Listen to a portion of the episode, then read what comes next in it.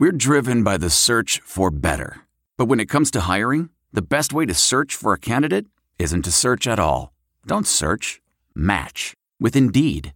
Leveraging over one hundred forty million qualifications and preferences every day, Indeed's matching engine is constantly learning from your preferences. So the more you use Indeed, the better it gets. And listeners of this show will get a seventy-five dollars sponsored job credit to get your jobs more visibility at Indeed.com slash match. Just go to Indeed.com slash match right now and support our show by saying you heard about Indeed on this podcast. Indeed.com slash match. Terms and conditions apply. Need to hire? You need Indeed. Blog Talk Radio. Good afternoon and welcome to the Hoosier Huddle Podcast. It is our spring game uh, preview show. Uh, along with us will be T J. Inman here shortly uh, to go over the cream and crimson game. Uh, a few notes uh, going into the game. It starts at seven o'clock. Uh, there is a free tailgate barbecue type of thing uh, before the game uh, that starts at five. And if you can't make it to Bloomington on this Thursday, uh, on Thursday, Uh, the uh, game will be run on tape delay on B T N at nine thirty and showed live at seven o'clock on B T N to go. So make sure you have that B T N to go app. Uh, it's free if you put in your cable provider information so you can watch the game. Uh, right now we're joined by T J. Inman. T J, how are you? I'm doing very well, Simmie. Excited to uh, talk about Uh, actual football, not a not a true competitive game, but nonetheless, it is uh, a nice nice game to talk about, and we'll be able to actually see the team, see how the new offense is coming along. Obviously, it's going to be a bit vanilla, um, but you know we'll be able to pick up little things here and there, try and read between the lines, and of course, we'll jump to jump to conclusions that might not necessarily be there, but. Um, I think it's just a really cool time, kind of ramp up optimism uh, for, you know, a program that I feel is really um, building towards something potentially pretty special, uh, just a feeling that I have personally about it. Um, I know that others kind of feel the same way. There's a, a general feeling of optimism around the program right now, and maybe that's just because of kind of the, you know, the coaching change and the, the new faces that are around. Um, but I do think that there's something there.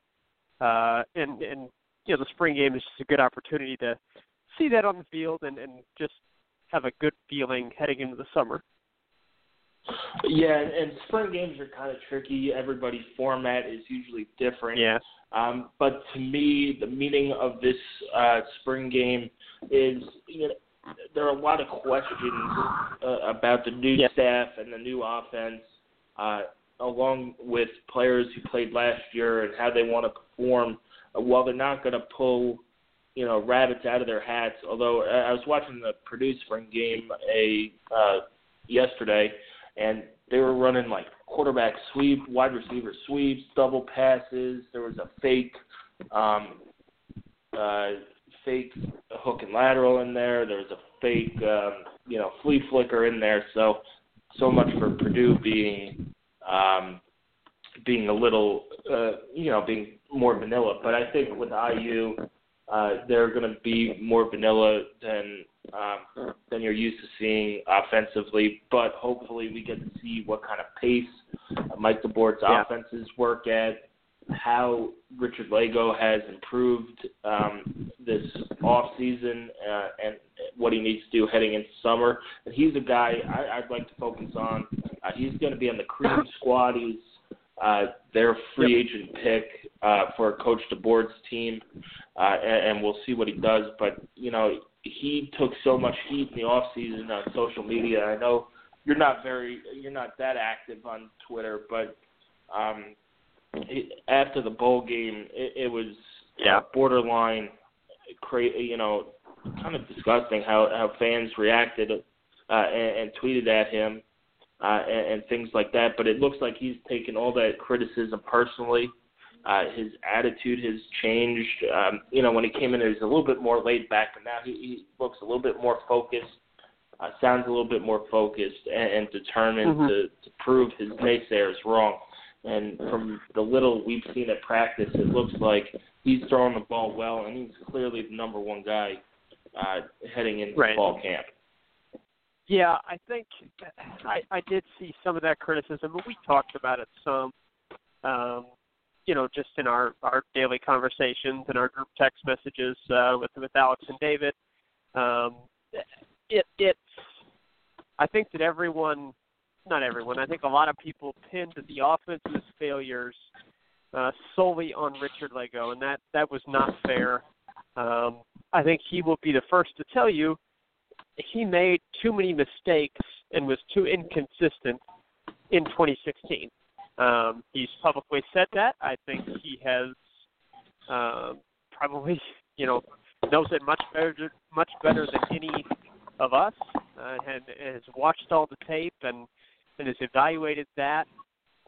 That doesn't mean that he's going to be perfect in twenty seventeen, but I do expect improvement um, from him. I think it's important to remember, while he is an upperclassman by class rank, game experience-wise, last year was really it for him uh, at Division One level. So uh, while I don't think it's fair to say, oh, he's just like a freshman, no, I think he's more adva- he was more advanced than that. Uh, and it was fair to expect more from him, but it, I think it's important to remember that this year is going to be um, much easier for him just from an experience standpoint.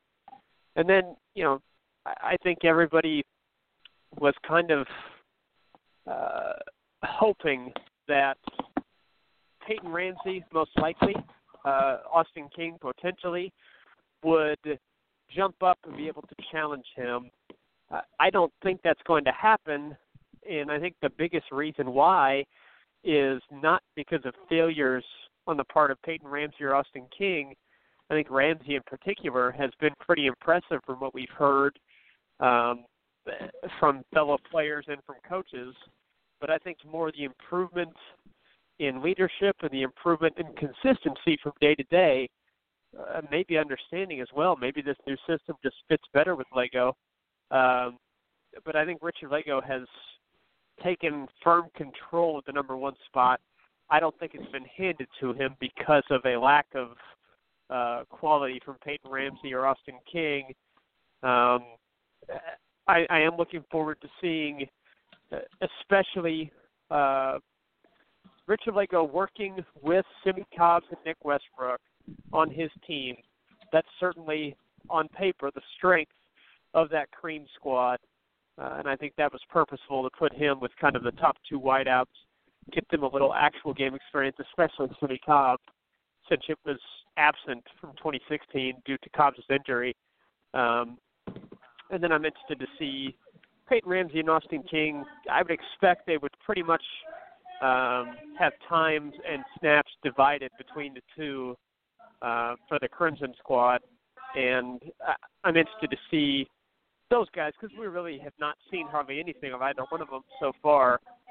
So it's going to be good to see those two guys get actual game minutes and see how close they are to being able to contribute, because after Richard Lagow graduates, there's, I, well, number one, there's a, there's a battle for that backup spot this season, and number two, after Lagow graduates, it's entirely unclear who the guy is. Is it Ramsey? Is it Austin King? Is it going to be Nick Tronti? Um, we don't know. So it's going to be good and exciting to see those those players. And then on that Crimson offense, a couple of very interesting receivers, and we want to talk about that right now, um, the rest of that Crimson offense maybe, or we could move into running backs, whatever you wanted to do next. We could go into wide receivers um, on, on both teams, uh, really, because there's some interesting guys. Uh, but the wide receivers yeah. on that on the Crimson team, uh, the roster, by the way, is on our is on the website. I, I am sorry yeah. that uh, the quality of the images isn't great, um, but I just didn't have, with all the things going on, I didn't have time to type it out uh, and, and put it in there. Uh, so I just screenshotted uh, what they sent me. Uh, so if you zoom in, you can read it. Um, yeah. Otherwise, uh, uh, apologies for that. But uh, anyway, on the Crimson team, uh, we've got Tyshawn Mack, who's had a phenomenal spring. Jason Harris very, is also very on that team. I'm excited to see him. Yeah, I'm very excited to see Tyshawn Mack. I don't know if Jayshon's going to play. Um, he's been right. practicing, but I don't know if he's one hundred percent cleared for contact, uh, things like that. Uh, Donovan Hale is also on that team. He's another guy who has a lot of potential and, and a mm-hmm. lot of size that at, at six four that um, that Grant Hurd likes. Uh, Justin Berry, who's a, a walk-on uh, from South Carolina, he's a guy with I think he turned down a scholarship from Arizona State, um, something like that. Because we wrote about him last summer, uh, and, and yeah, he's a very, very interesting, interesting prospect as well. Yeah. Um, and then you have Chris uh, Gajak and Luke Timian, who we'll see. He's been bothered, I believe, with a hamstring uh, injury. Yeah. We'll see if he plays. And then Phil Banker, who's another guy who you know kind of got thrown under the radar with Taysier yep. Mack and, and Jonah Morris in that class. And he's a guy who is very fast, and from what I've seen of him at practice, he's got pretty good hands. Um, the ball uh, just sticks to his hands uh, most of the time. And then, you know, we'll see how they work with, with Peyton Ramsey. I, I know it was a draft, but I, I think you're right in terms of maybe that there was some, I don't want to say frozen envelopes in there uh, for all you Knick fans uh, yeah. or, or N B A fans who were around back in nineteen eighty-five. Uh, but uh, it, it seems like that first-team offense will be, uh, you know, likely with the, the Crimson team, uh, with the board. So on the Crimson team, you have Simmie Cobbs, obviously. Uh, the next guy is I, I'm going numer- numerically down uh, down the roster. Uh, Isaac James is a guy who's come on of late in the spring. He's had a tremendous spring and is now, you know, vying for that uh, that slot position, uh, starter there with with Luke Timian, uh, with Jason yeah, Harris, and, and you know he yeah they've they've decided to stick him at receiver full time, um, and just allow him to one hundred percent dedicate to the offense. It was kind of back and forth and a lot of unknown uh, with Kevin Wilson at the helm. Tom Allen has stuck Isaac James at wide receiver. Uh, not sure if that was, yeah. you know, a strictly coaching staff decision or if it was just Isaac James, but I'm excited to see him because at Carmel High School, uh, I thought he was really, really good with the ball in his hands. He did a lot of different things, tailback, wide receiver, some quarterback. For Carmel, who's a very good program, for those not aware, uh, played a very tough conference here in Indianapolis, I thought he was really good with the ball in his hands, and I think he could be a weapon uh, if he develops as such. And he's still got some time left in his career to do that. So, um, yeah, yeah another a, interesting he's guy. Redshirt, he's a redshirt sophomore. He's battled some yep. injuries, and he's finally healthy. So definitely a guy that fans should uh, keep their eyes on. Uh, Nick Westbrook, right. he's been limited this spring as well. Uh, we'll see if he plays, but if he does play, having him and Simmie Cobbs uh, on the outside uh, would be huge. Um, they're both, you know, they're six three and six four. Um, you know, Cobbs had a one thousand yard season in twenty fifteen. Westbrook, nine ninety-five last year, and yeah. that could be a mismatch uh, for most defenses. Don't have two corners who could man up on, on guys of that, that size. Uh, when you're running receivers out there, six three, two ten, and six four, two twenty. Uh, and and yep. more on, on Simmie Cobbs, he's had an absolutely phenomenal spring. Um, if you, you know, what what we've seen and then what the highlights I U puts out, uh, he's absolutely torturing people uh, in the secondary, and it's not because the secondary is so bad. Um, so... Uh, we'll, I, I, I'm most interested in seeing how Simmie Cobbs comes back. Uh, and then you have Jonah Morris. You there? He's a, a redshirt. Yeah, I'm still here. Uh, you, you've got Jonah Morris. Um, you know, we'll see what he comes in. He comes in as a highly touted, uh, came in as a highly touted freshman, will be a redshirt freshman. And then you round out the that rounds out the wide receivers uh, for both squads. So you'll definitely see, you know, who knows if there'll be a mid-game trade uh, or something like that, but it, it definitely looks like the, quote, ones uh, will be with Richard Lagow uh, and the Crimson, or and the Cream team.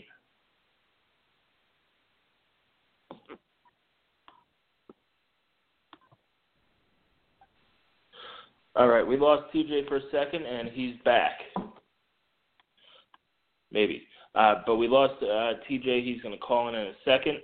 Um, having some phone issues. I, I'm in, in New York. T J's in uh, Indianapolis. So, uh, you know, we're working with cell phones as usual. So we'll see uh, if we could get T J back. Um, so let's move on uh, to the next Uh, group.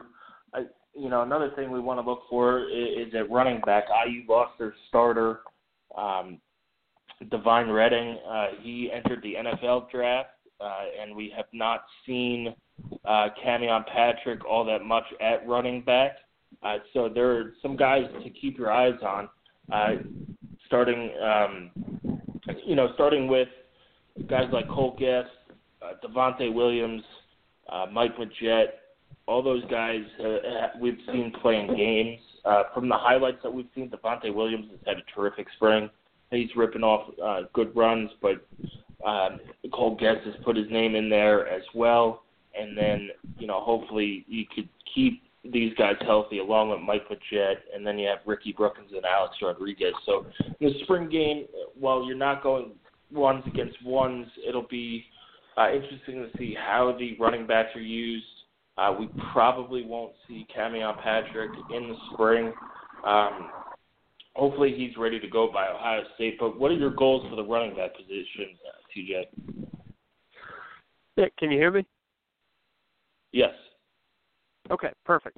All right. Uh, well, yeah, I you know Devontae Williams coming into the spring, I kind of thought Devontae Williams um, would be would end up behind Uh, Cole Guest and Mike Majette, uh, based on kind of what it looks like, uh, highlight-wise.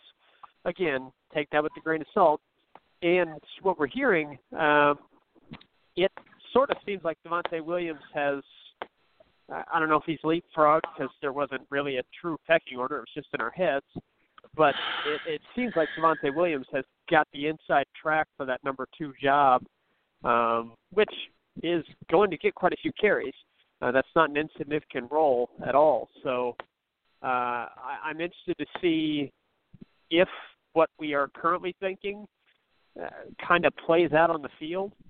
Uh, and, again, just because maybe Williams has a great day or maybe he doesn't do much, that doesn't truly mean, oh, well, he's locked in, number two, or, oh, he's down the pecking order. It, Not necessarily, but it could, you know, confirm kind of what our current line of thinking is. Um, so I'm interested to see what Devontae Williams looks like.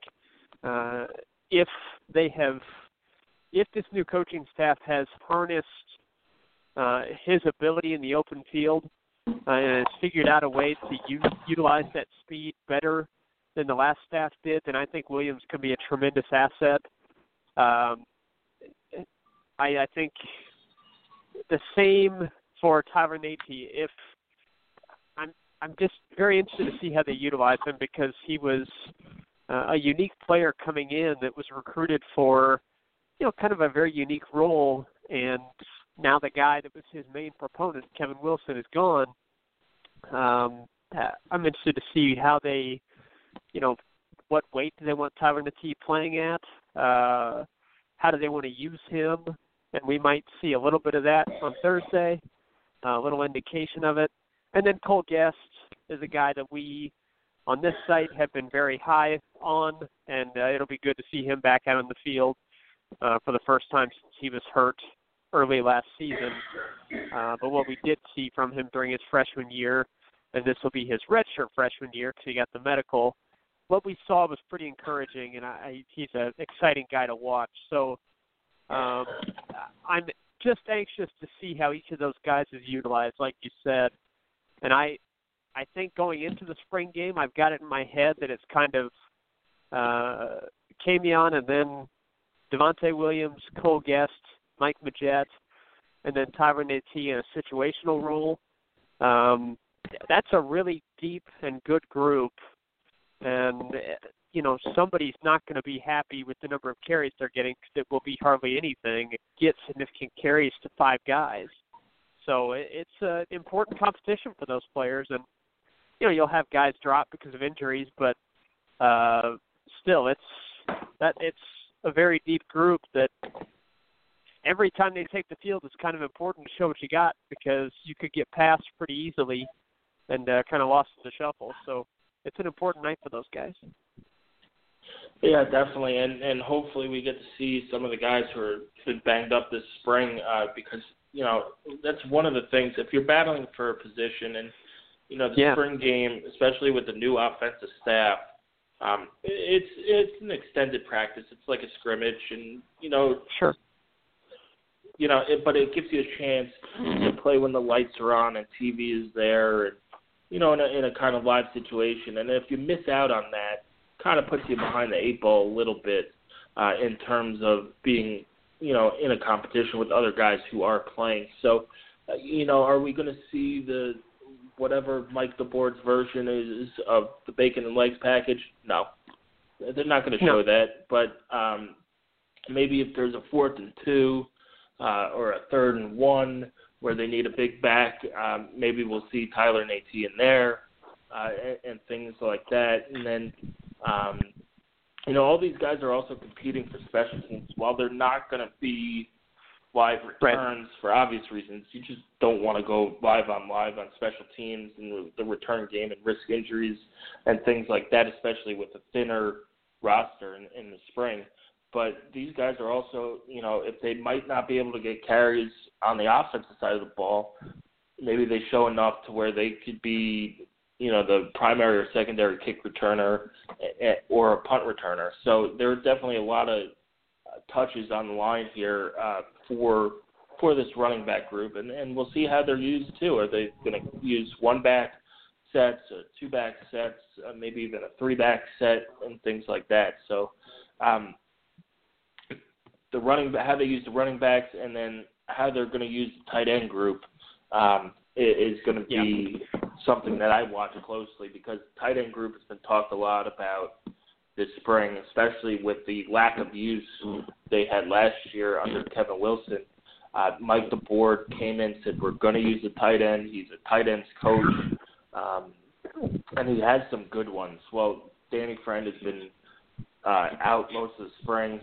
He's probably not going to play um, and, no. and things like that, but you still have Ian Thomas, who – Um, who was uh, one of the, the first two free agent picks for the Crimson team. And hopefully, you know, Lagow didn't make him walk the practice. Um, during their Twitter uh, spat the other day over which team will win.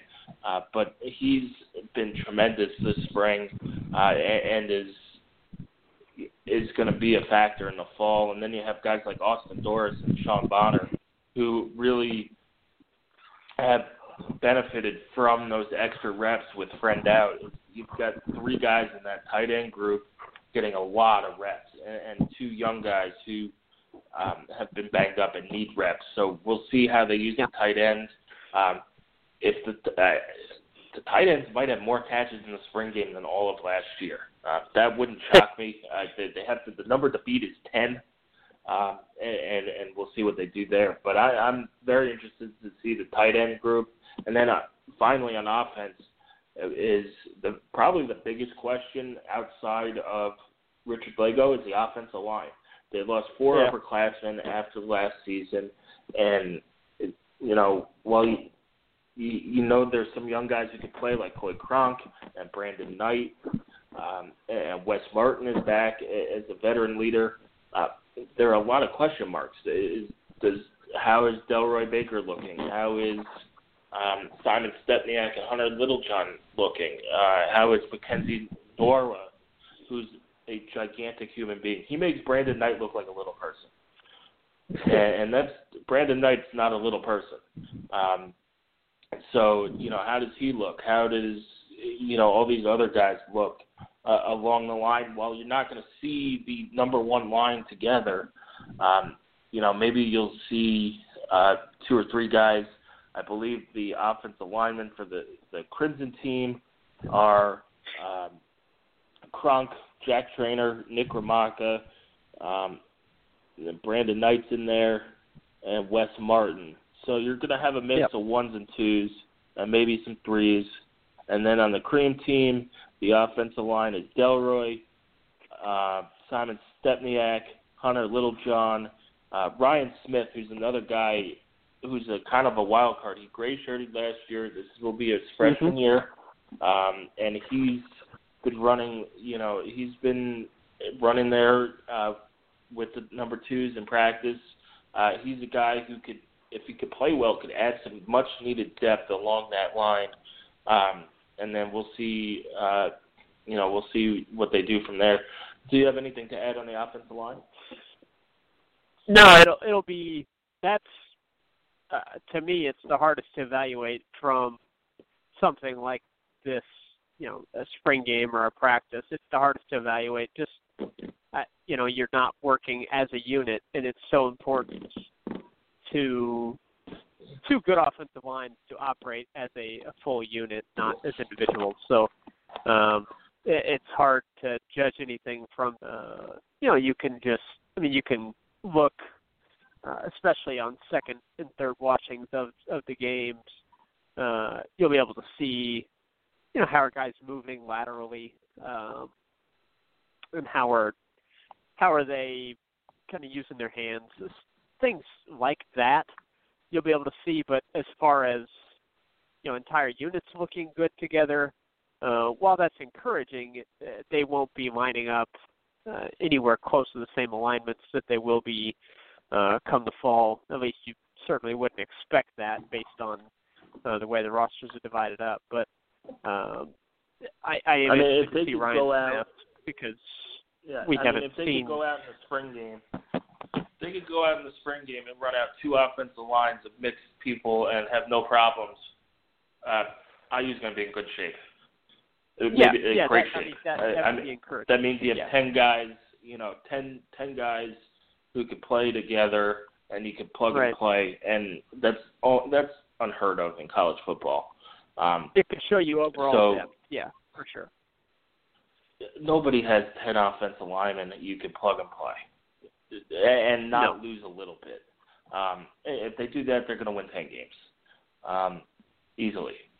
And, you know, you, you could get your your your expectations sky high. But it is a hard position to um, to evaluate, and it's definitely going to be difficult um, with the mixed lines. But you could see – you could probably see what their strategies are, who's playing well – a little bit and all that stuff. And, you know, let's change our focus to the defensive side of the ball, and it's the first time in forever that, you know, you're a little bit more confident or a lot more confident uh-huh. about the defensive side of the ball than the offensive side of the ball. Um, the defense, I, I, I think, you know, the, there's not, not really any position battles, but guys you want to look at are, are probably Mike McGinnis uh, and then yep. the two young defensive linemen uh, with Jerome Johnson and Juan Harris, and see how they they play to, to fill in for Big Ralph. Um, and yep. then, you know, who's that other linebacker next to uh, next to Tegray? Is it going to be Chris Covington? Is it going to be Mike McGinnis? Uh, or is it going to be somebody else? And then in the secondary, um, you, you know, you're probably going to have Tyler Green and Richard Lagow at corner. Uh, and then behind that, you know, you take a hard look at Andre Brown and some other guys, and then at safety, they're loaded at safety with Marcelino Ball, Tony Fields, Johnson Crawford, and then you have um, Zeke Walker and uh, Chase Dutra back there as well. Um, and, and it seems like Keontae Walton has switched to linebacker too. So, you know, they're they're pretty loaded in the secondary, and there's not that many questions on, on defense. Is, is that something you agree with? Absolutely. Yeah, I think the second linebacker position is the biggest kind of position battle, if you will. Uh, and the second one would be uh, that second defensive tackle spot next to Nate Hoff. And having Jerome Johnson and Juan Harris on the same team uh, for the spring game is, is interesting. And I, you know, we'll be able to see those two line up together. Nate Hoff is on the other side um, of the other team. So uh, that's going to be very interesting to see. And then I, you're not going to see, you know, legitimate blitzing pass rush. Uh, they're not going to be going after trying to, you know, hammer the quarterback. Um, but getting a good look at some of the pass rush specialists that we haven't seen, and Indiana's going to need one or two of these guys to step up and, and do something. Uh, the one that I'm most excited to watch is Alan Stallings, uh, to see how far he's come physically and, you know, technique-wise, uh, and, and see how close he might be to contribute this fall. Uh, that'll be important for Indiana. Uh, they're going to have to find a way to generate. They generated pass rush as a group, and scheme-wise, they did a very good job of that. But just having one or two guys that can just line up across their their offensive tackle and just be better than consistently, that's something Indiana has not had recently. And it, developing that either through the incoming freshmen or the returning players would make a, another huge difference for this defense and help them get to that stated goal of being in the top twenty-five nationally. Um, it, it's possible. You know, it really is possible. It's crazy to sit here and say that uh, and, and, you know, feel like it's not a pie-in-the-sky dream, but uh, I do think it's a realistic hope for the defense to finish in the top twenty-five nationally if the offense can avoid putting them in bad positions uh, with with turnovers on their own side of the field, and if they can develop more one-on-one pass rushers that can just beat their man, get to the quarterback, and change the game that way, so you don't have to rely on uh, getting pressure from your scheme as much as they did last year. Um, But you're right about the defense. There's not a lot of questions. Those just those two position battles that I mentioned, and then important for uh, guys in the secondary because there is so much depth there. It's important for those guys like Chase Dutra, um, like Tony Fields, like Andre Brown. Important for them to play well because there are some freshmen coming in that, while they're not there right now for the spring game, they'll be there in the fall. And they'll be hungry for playing time, and they've got a lot of talent. Uh, pair of freshman corners coming in, uh, Jawan Burgess coming in, uh, Fitzpatrick, uh, or Brian Fitzpatrick coming in. Um, it's it's a very good group right now that's going to get a lot better in the fall, uh, a lot deeper in the fall.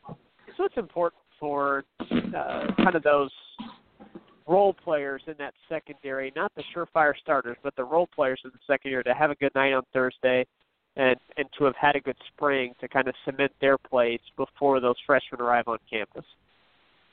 Yeah, and, and even those role players could challenge some of the starters, um, you know, with uh, with Chase Dutra, who's played a lot of a lot of football for I U, could yeah. challenge Tony Fields, and that's one of the, the best things about having this quality talent now, is that you have competition, and competition makes yep. people work harder. And, you know, if, if you take a day off or take a, a week off, you know that the guy, the next guy is right on your heels behind you. And that's, and you better, you know, you can bet the farm that these freshmen coming in are, you know, are working out, have the I U workout plan, and are working their tails uh-huh. off to say, hey, you know, they're bringing me in for a reason, and I could, you know, I'm going to play right away and, you know, have that goal. Now, they're not all going to play right away, but to have that goal, um, especially with, with, at safety where these two guys, if somebody slips up, can play right away, um, yep. it, it's huge and, and it's big. And that's something that this coaching staff has hammered home, too, is the competition. You saw it with, with the, the, free, the spring game free agency, the spring game draft. Um, there's they're playing for steak dinner, as well. Um, you can see the banter back. If you follow the I U players on Twitter, um, you can see the banter back and forth. It's good-natured banter. It's not, you know, nobody's throwing punches or, or insulting mamas or anything like that. But um, actually, probably the best trash talker on the team is Alex Rodriguez. Um, I think he posted a picture on, on Twitter and, and Instagram of him doing the uh, the ladder drill, uh, but then he photoshopped the like a cream puffs with the Legos and some other players' uh, faces on it, and it was like stomp the cream puffs. So if you like banter, Alex Rodriguez is a hilarious follow on Twitter, um, and he, he's probably the best trash talker on the team.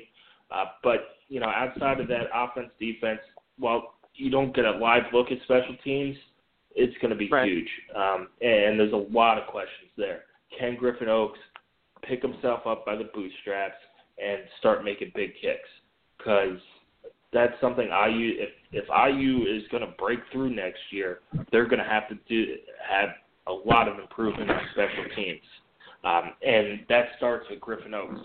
Can he make field goals that he should make, and can he put the ball in the back of the end zone like he used to?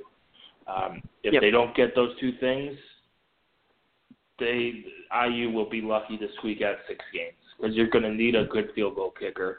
Um, and now you got other kickers on the roster. You got Aaron Del Grosso, who's played a little bit um, as well, and, and you know during his freshman year eventually, or sophomore year eventually lost out to Oaks. Got Logan Justice, and then Nathaniel Schneider, and, um, you know, we'll see what they do there. Uh, I U, and then you have a, a guy coming in um, in the fall from Colorado who's a highly rated kicker. So there's competition there, and Oaks has got to step up to that because if he goes out and shanks three or four kicks uh, on Thursday, his confidence is, is shot. But, you know, we've seen him do it before. Hopefully he can do it again. Uh, and then in the punting game, um, I want to see Hayden Whitehead pick. Uh, it, it's going to be, uh, he's, you know, that's a competition that's wide open. I expect Hayden Whitehead to to win the job. Joseph Gideon was not consistent enough uh, there to be a real weapon. He never really flipped the field like they used to, like like great punters do. You know, T J, watching Ohio State play against I U the last couple of years, Uh, yeah. You saw their uh, Cameron Johnson. Every time he kicks the ball, I uh, they would punt from like inside the twenty, and I U started inside the third. It, it was ridiculous yep. how good he was, and hopefully Cam or um, Hayden Whitehead brings that to I U, where you know if the offense is not going to drive the ball every time. So it's, you know sometimes it'll stall out, sometimes it'll stall out deep in your territory, and if you could have a punter to flip that field. Uh, it, it will do wonders for that defense and, you know, take that defense to the next level. Instead of starting at the fifty, you'll start at the thirty, and it gives you a little bit more leeway where touchdowns could become field goals and field goals could become punts and, and so on and so forth. So I, right. th- those are my two other big things to watch for, for fans this game. Yeah, I agree on the Hayden Whitehead thing. I'd, I'd love to see him punt. He's definitely a mystery. Um Coming in, just you know, he's from Australia, and we don't know a lot about him other than the program he comes from, which has produced some terrific punters in the very recent past, including uh, Ray Guy Award winner from Utah. So uh, I believe they had the last three or four Ray Guy Award winners, and then right. they swept the finalists last year. All I think yeah. three finalists were from that. Uh, Pro Kick Australia program, um, and you know, while he might not have played American football, it's punting. It it's not easy hard to pick up in t- in terms of scheme, um, right? You know, it, it, are you angling it? It's not like you have to. You're running the triple option. It's something that if you have enough reps at it, you can understand. Um, Just, yes. you know, as a punter in high school, the biggest responsibility was make sure there are eleven guys in the, uh, on the field and, you know, call out what direction the punt is going. Uh, other than yep. that, uh, it, it's it's not that complicated. Um, so, you know, we'll see. That's that's something, you know, hopefully they have it with a rush. Uh, I know when watching Purdue, they just had the snapper and the punter, and even then the Purdue punter can't kick it over forty yards. So, um, you know, what's the show without giving a shot at Purdue? Uh, anyway, yeah, I, um, I a- anything else? That, uh, I, no, no, uh, I think we covered it, and uh, I, you know, I guess we can kind of try to predict. You know, again, this is shots in the dark here, but we can go ahead and take some shots in the dark. Who, uh, if you know, if I'd ask you, you know, pick one or two uh, standout players. Maybe we'll go one standout player on each side of the ball. Uh, that you just expect to have a day that, not M V P necessarily, but just a day that makes people kind of open their eyes and say, oh, wow, yeah, I'm, I'm looking forward to seeing that guy in the fall.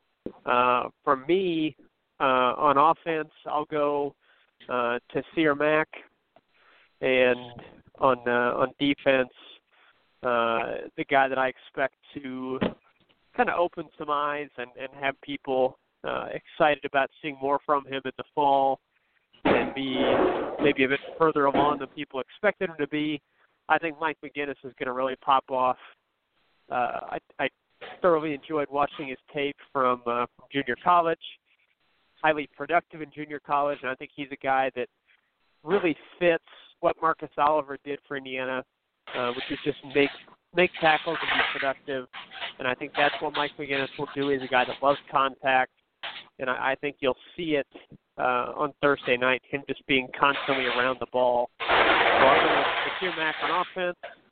Um, I do think he eventually uh, will be a guy that sees third or fourth most snaps as a wide receiver behind Westbrook and uh, and Cobbs, and right there with Luke Timian. Uh, and then I'll go with McGinnis on defense. What about you? Uh, I'm going to go co-offense players um, that I think will have big games. Uh, one from each team. I, I think, you know, uh, I'd like to go with Simmie Cobbs. Uh, he's had a, a terrific spring, and it, he looks one hundred percent, and I think he's going to come out with vengeance uh, to prove himself back to being one hundred percent. And then the other guy is Ian Thomas. Uh, we mentioned it before mm-hmm. that they're going to use the Good tight pick. end a little uh, – a lot more. So I'm going to go with them, two, two co, co guys. Uh, it's not that I don't think Richard Lagow is going to be um, bad. It's just those are the two guys I think that people will turn people's heads. And if Simmie Cobbs has a big game, that means Richard Lagow is having a big game as well. Um, so those are my two on offense. On on defense, that's a tough one. Um, has to be a surprise, like turn people's heads. I would go Tegray, but I think people expect right. him to do easy. what Tegray does, and it's too easy. Yep. Um, I'm going to go Jameer's Bowen. Uh, he's okay. been playing on the defensive line. Uh, he's looked terrific in highlights that have been put out, and he's a guy who has bounced around. I thought he was going to play on the offensive side of the ball. They had number changes on the spring roster, and him and McGinnis had the same number at fifty-five. Whether or not that was a, a clerical error or they just moved him back uh, to defense, uh, he's been playing with a chip on his shoulder, and he's going to be my defensive guy that stands out. Okay. Do you do you think that Bowen eventually, just a far-out prediction here, and tons will change, we won't hold it to you, but do you think Bowen ends up starting next to Nate Hoff for the season opener? Ooh. Um, maybe. Um, that's a good question. Uh, you know, it. There's three or four candidates, but like he is yeah, one of the candidates. They, they have. Yeah, they have. He's one of the candidates, um, and they have a nose tackle and defensive tackle. Um, whether right. or not. I, I, I haven't watched that closely where if he's playing nose or, or regular or off off the nose. Um, but, yeah, there's a shot. If he has a big spring and, you know, these two young guys need a little bit more time in, in uh, Juan Harris and, and Jerome Johnson, he could definitely be there, and he'll definitely be in the rotation. This defensive line has a right. lot of players.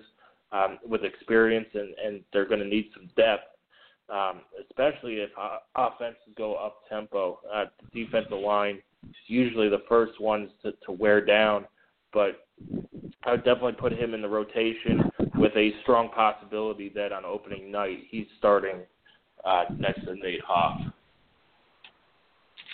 Yeah, I think I think he'll certainly be part of the rotation. I, since I asked you to pick somebody, I'll I'll pick uh, I'll say Jerome Johnson ends up starting next to Nate Hoff, but it would not be a surprise to see Johnson or Bowen or you know Juan Harris. Um, Juan Harris is a Barwick. Hot. Mike Barwick, perhaps. One, I think that'd be a bit yeah. of a surprise to see Barwick do it, but yeah, it's. I think there's three or four guys that are legitimate candidates for that other starting spot. But like you said, that's uh, who starts there. While it's, I'm sure it's important to the players, uh, they are all going to see you know significant snaps as part of a pretty heavy rotation. That's I mean you need nine, ten, eleven off or defensive linemen. That's just the way it is now. So. Um, we'll yeah, see, but and, and having having the ball play well would be great. Not to be cliche either, it, it's who who ends the game. Um, it, sure. Much like the Michigan State game last year, when you need a stop on fourth yep. and goal or third down and long in overtime, who's your best four that are going to be out there? You know, it right. could change game to game. Who's having a good game this week? Who's having a good game the next week? And things like that. So um, you're going to see a lot of guys on the defensive line, uh, and, and it's going to be fun to watch. Um, I'm excited for this defense, and I, I'm. I wish uh, you know I was that going to be down at Bloomington on on Thursday, but we'll have it um, we'll have it covered uh, with Alex and David down there, and then T J will be uh, writing our post game uh, show as well. Yep. But uh, mm-hmm. there's a lot of excitement around this team. And this is the first time you'll get to see them at home with Tom Allen, with the new staff on offense. And then, you know, it, it should be a good game. Um, and then you have John Gruden as your, your special guest slash celebrity coach. Uh, what he'll exactly do with the program, he's, he's going to talk with the team. Um, he's good friends with, with Coach DeBoer from Tennessee. He has deep Indiana roots. His dad was an assistant. Believe he went to middle school in Bloomington as well. Um, his dad was an assistant with I U uh, during the Corso era, so there there is a little cream and crimson in in in, the, in Chucky's blood. Uh, but you know that's something you know whether or not he's going to address the crowd and, and things like that. But it's exciting to see a guy of the caliber of John Gruden come to the Indiana spring game because that just hasn't happened.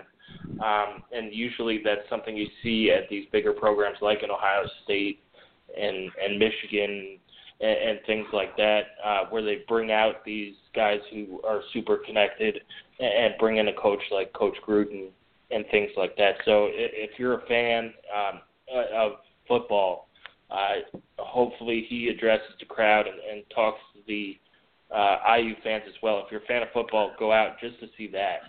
Um Yeah. Because he, he he was a terrific coach, and he's a he's a, a fun analyst to listen to on Monday Night Football as well.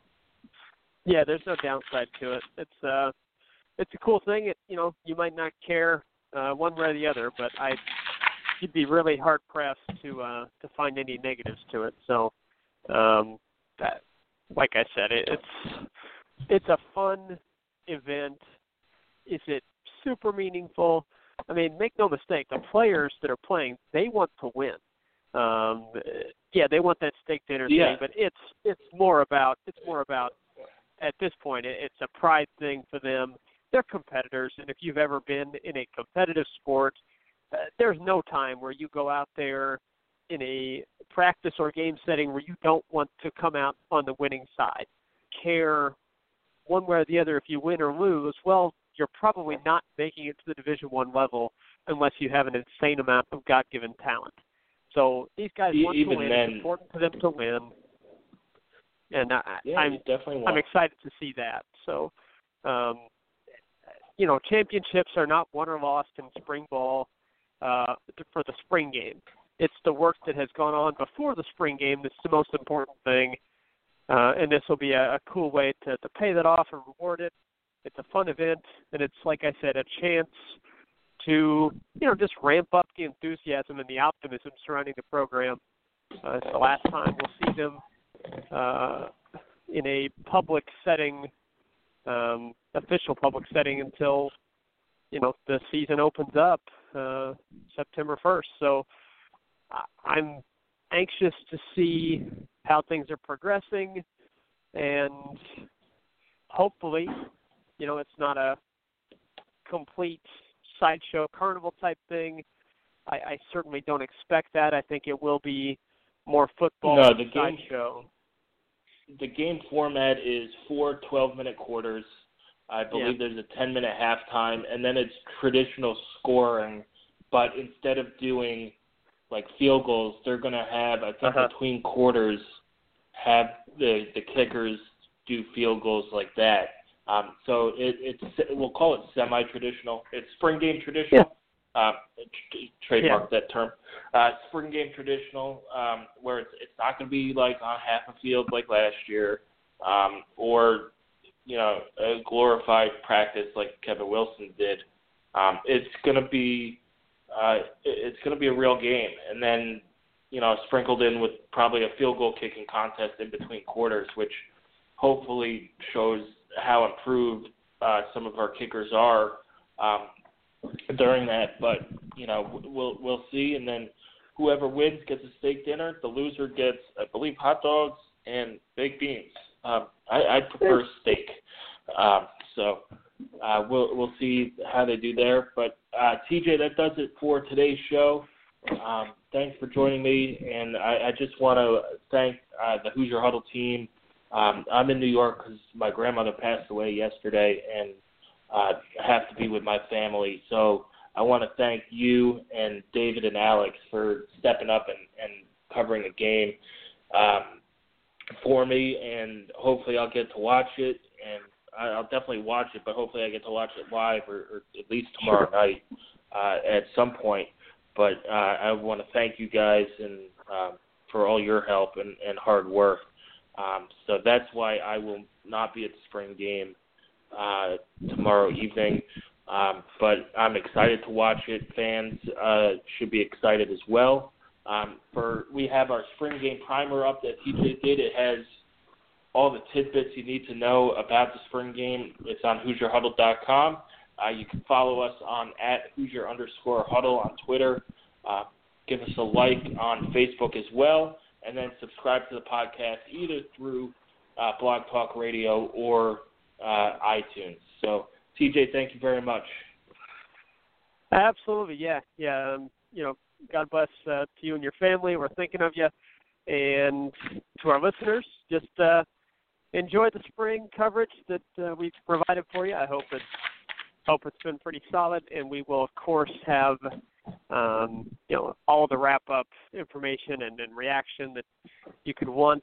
Uh, we will dissect everything possible, no doubt about that, go over the top on it um, because, hey, it's spring football. Why not overanalyze it to death? And uh, but most importantly, just have fun with it and uh, enjoy the, the first spring game of the Tom Allen era, hopefully the first of many. And I'm looking forward to seeing how things begin to unfold for this new era of I U football. Yep, and it's going to be exciting. Uh, again, kickoff is at seven. Uh, you can watch yep. live on B T N Go at seven. Uh, they'll Big Ten Network will show a tape-delayed broadcast because apparently we're at the Winter Olympics um, at nine thirty. And well, you got to show uh, that from there we'll across. Have yeah, well, if it's not Maryland Northwestern, uh, you know, other than that matchup, I, I wouldn't get into, uh, you know, women's lacrosse unless there's I U playing as well. Um, you know, but they deserve their time in the spotlight, and and um, hopefully they, they get the full I U spring game in there as well um, afterwards. Mm-hmm. So uh, a fun game you can watch on B T N to go uh, and then Big Ten Network at nine thirty. Uh, and we'll have all your coverage, and, and we're one hundred forty-one days away from kickoff. So hopefully uh, you guys have started on your, your player countdowns. Um, Okay. But we we're getting close to to that summer itch for college football. So uh, yeah. stay tuned with us. Thanks, thanks again, T J, and uh, we'll talk after the spring game for our post-game show. Absolutely. Thanks for listening, everybody.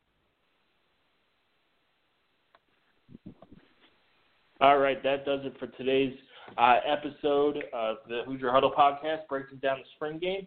I um, want to thank T J for, for joining us um, last minute and, and things like that. Um, if you want to support Hoosier Huddle, uh, we have our support page on there. There are different ways to support the site. Uh, you could give to our GoFundMe campaign uh, or use our ads through Amazon. We're currently redesigning shirts uh, that will be on sale prior to the season uh, opener against Ohio State on August thirty-first. But thanks for listening, and enjoy the rest of your day and enjoy the spring game.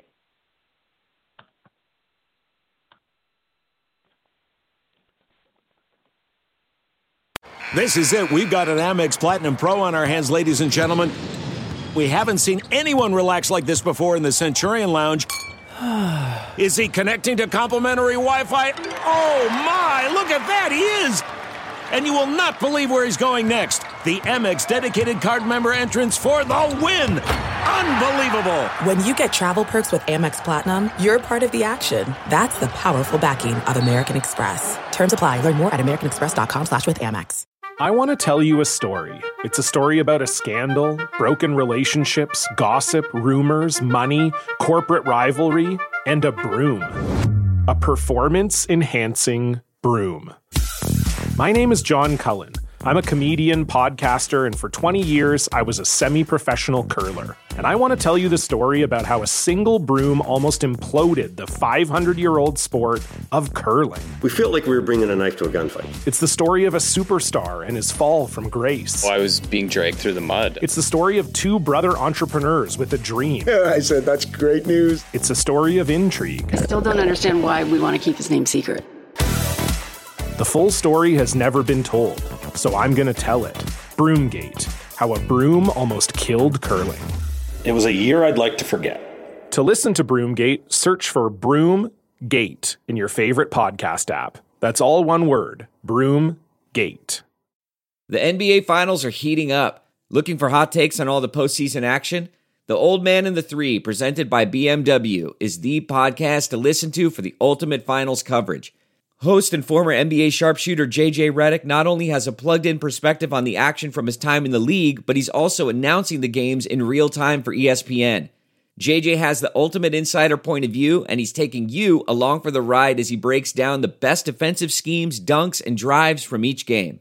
And speaking of incredible drives, there's no better place to tune into your new favorite podcast, The Old Man and the Three, than in a standard-setting B M W. Luxury meets power to create a wholly new driving experience. Push the limits this N B A season with the brand that set the ultimate standard. B M W, the ultimate driving machine. That's not just the sound of that first sip of Morning Joe. It's the sound of someone shopping for a car on Carvana from the comfort of home. That's a good blend. It's time to take it easy, like answering some easy questions to get pre-qualified for a car in minutes. Talk about starting the morning right. Just like customizing your terms so your car fits your budget. Mm-mm-mm. Visit Carvana dot com or download the app to experience car shopping the way it should be. Convenient, comfortable. Ah.